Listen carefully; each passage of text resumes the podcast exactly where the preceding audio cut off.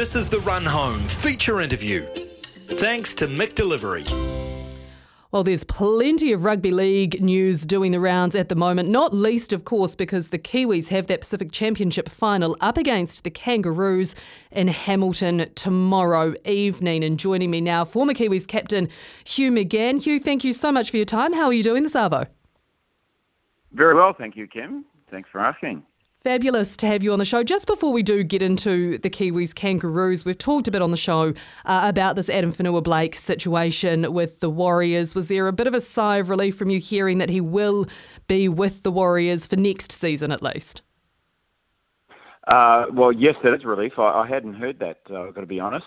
Um, that is a relief. Um, I was surprised, like everyone else, as to what it was about or uh, where it was heading.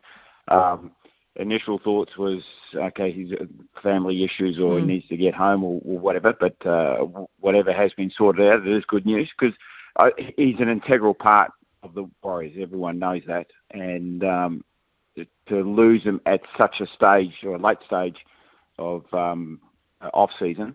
Mm. Uh, would have been hard to replace, but um, thankfully the the club uh, and the two have sorted things out, and um, looking forward to next year. But uh, now they're looking even further forward as to a possible replacement further on down the track. Yeah, gives everyone a little bit of breathing room, doesn't it? And that news did only come out in the last couple of hours, uh, to be fair. And it's quite a, it's hard with these ones, right? Because I think some of the commentary that I've seen uh, in the wake of this news yesterday was very much, well, you know, a contract's a contract, but ultimately, if he's if he's asking for something uh, for family reasons and it's a compassionate request, I mean, it, it, puts the the club in a pretty tricky position, right? Oh, it does, but it's unfortunate that people speculate before they actually mm. know what the what the issue is. Um, when I heard it was for personal reasons, then I just you just let it go and just mm. wait to hear whatever those personal things are. And we shouldn't go diving into those things or making accusations or giving our own perspective on, on what we think has, has happened. And um, it's it's good that it has been sorted out. Um, but it does throw a, a, whole heap of things up from, from certain people, and it's not only in this sport but other sport where everyone's very very quick to jump on the, mm. the bandwagon and give their own uh, their own thoughts around some things. But I'm glad that it is sorted. Yeah, likewise, likewise. Let's turn our attention then uh, to tomorrow night's clash in the Tron Kiwis Kangaroos. Before we actually get into that, uh, Hugh, you must have some great memories from your own uh, times coming up against the Kangaroos. I won't say great. Not a lot of them were great because we were on the probably the bad end of uh, of, of some of the results. Um, but there, there, there's always highlights. And, and, one thing about the, the Kangaroos Kiwi um, fixtures was you know you, you knew that you were in a, in a real contest. You can play against those guys week in week out um, in club games. Um, it's it's always tough. It was tough. It's even tougher now the the way the game has been played. But when you come into to these international fixtures, State of Origin has its own um, standard of play and level of play Test match rugby league is, is exactly the same. It has its own level. It's it's different. Um, each each I'm not saying one's stronger than the other, but it it's different. It's exciting, and when you see the the or for the Kiwi team playing against the green and gold, it's always a step up. We had to step up because we knew it was going to be tough, and and having at the time it was 15 that we were playing against uh, reserves included, that it was there wasn't weakness in the opposition and uh, it's it's one that I think a lot of the team and the team still now they look forward to. Even more so now, the coaches look forward to just as much.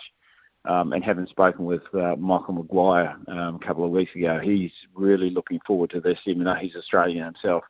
He he he understands what it means to New Zealanders mm. uh, to play against the, the, the Kangaroos. It's interesting uh, you bring him up, actually. I was going to ask a little bit later on, but obviously there has been uh, this talk around him potentially going to New South Wales uh, and, and having to, well, either give one up, give the Kiwis up, or, or try and juggle both. Where do you see that potentially landing? Um, if he if he does both, I think he can do both. Um, everyone says that the New South Wales job is a full time job. Well, no, it's not. It's, it, you don't need to be full time with it. Um, but one thing he would have to give up is, is his club commitments. Currently, he's been with uh, the Canberra Raiders. um, as assistant coach there. Now, whether that's on a contractual basis or he's in and out only two or three days a week, I'm not too sure. But I, I don't think he could do three. Um, only Michael can answer that. But I, I, I think if it was New South Wales and the, the Kiwi team alone, I don't see any issue whatsoever with that. I think he he can do do the job, and I think it will be of a benefit to New Zealand, where he's seeing the Australian players on a constant basis. He know he knows the ins and outs of of uh, the boys that may be in the New South Wales team. He even gets a close look at the the Queenslanders. Um, so now that he's committed to the mm. Kiwi team until the end of the next World Cup, um, I only see it as a, a, real asset for, for New Zealand rugby league, and, and I would love to see him continue as a, as the Kiwi coach and do the New South Wales job at the same time. When you had your chat to him, how optimistic is he uh, around the Kiwis and where they're at at the moment? I'm, I'm sorry, I just missed it. No, that's all right. I was just saying, you mentioned you caught up with him a couple of weeks ago. I mean, how optimistic is he around the Kiwis and where they're at and how they're progressing at the moment?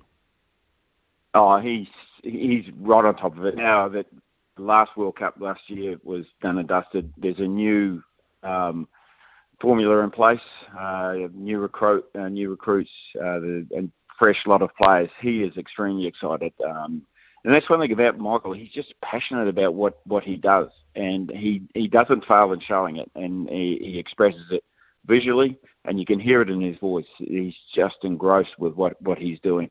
Um, I, I, I think the way that the the teams have or the team has been selected for the future, um, there's nothing but you know good signs with, uh, with, with with what he's doing and how he's going about it. His assistant coaches um, uh, and where they uh, are able to help mm. and have a New Zealand flavour to those those uh, to that side of, of the, the coaching.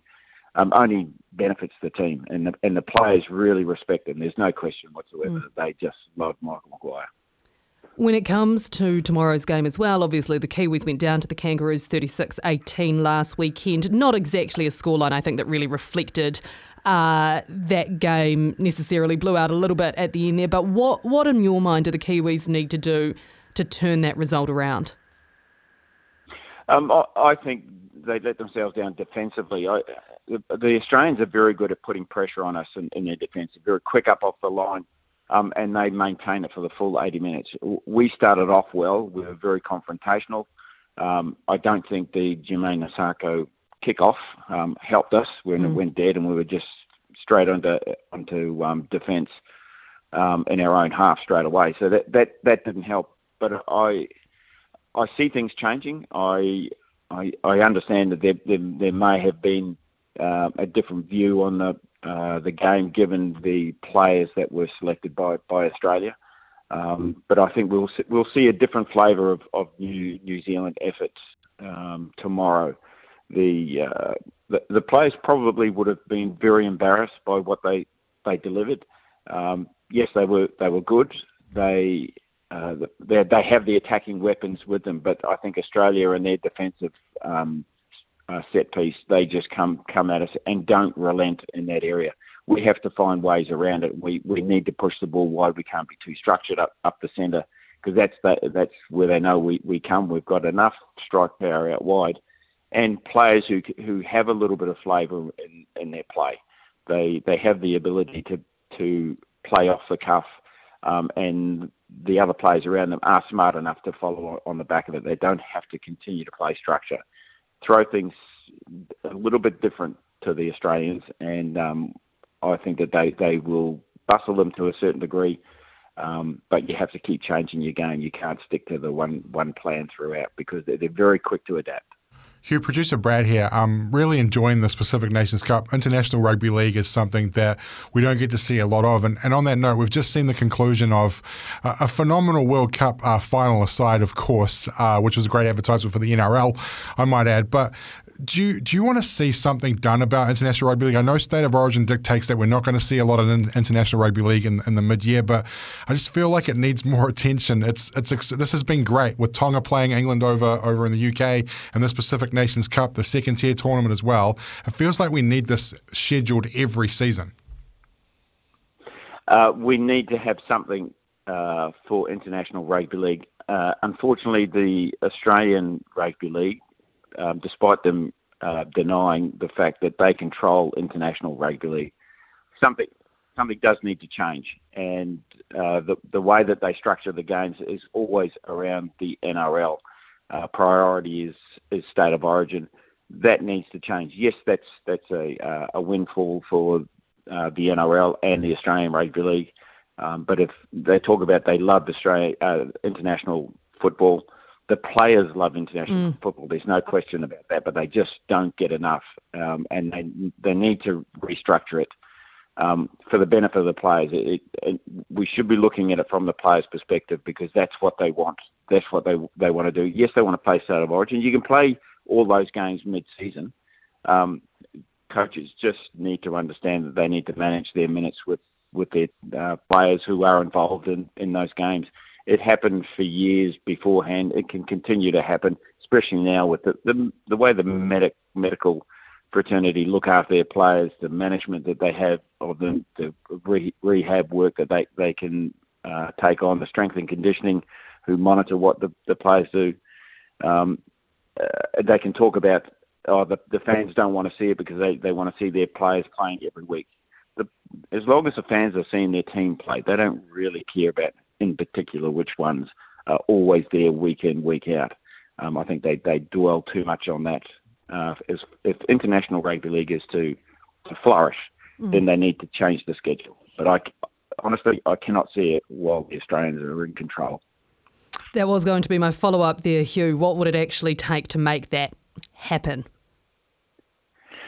Uh, there has to be a mind shift by the Australians, mm. or the game has to has to fall over for them to to appreciate just uh, how important international rugby league is. If they want to take this game, they, the Australians had the opportunity many, many years ago, in 1987. They took a state of origin game to um, to the states and played like they're, they're going to do next year, or they, they're taking the game to the, the states next year to open up the season.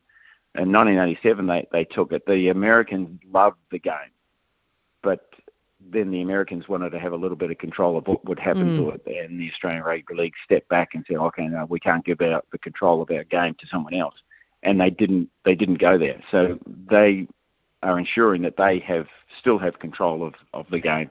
Um, but if we want to take it uh, further uh, afield as far as internationally, then we need to take the game to places like like the states, which they are they are going to do now. But mm. we're, we're now 30 years, 35 years later. When they're down this track, it, it should have been done a long, long time ago. If, if the game was to, to be bigger, then probably what rugby union was at the time. Rugby league was the game that everyone wanted to see internationally. Then rugby went professional, um, and then they started taking their game um, a little further and took it a little bit more serious, and hence it it overran rugby league, and rugby league just stayed within Australia, New Zealand, Great Britain. Uh, we're now only just starting to expand it with the the island nations, mm. um, which is tremendous with what they're they're doing there, but it needs to go further afield. Mm, some very interesting thoughts there, former Kiwis captain Hugh McGahan. Thank you so very much for your time. Enjoy the game this weekend.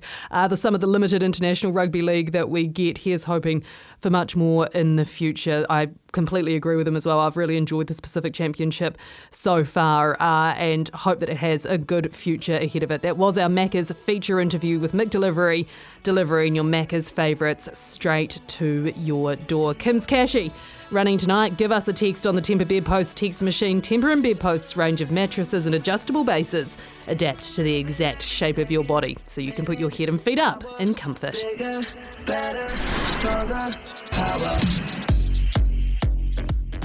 That was the Run Home feature interview.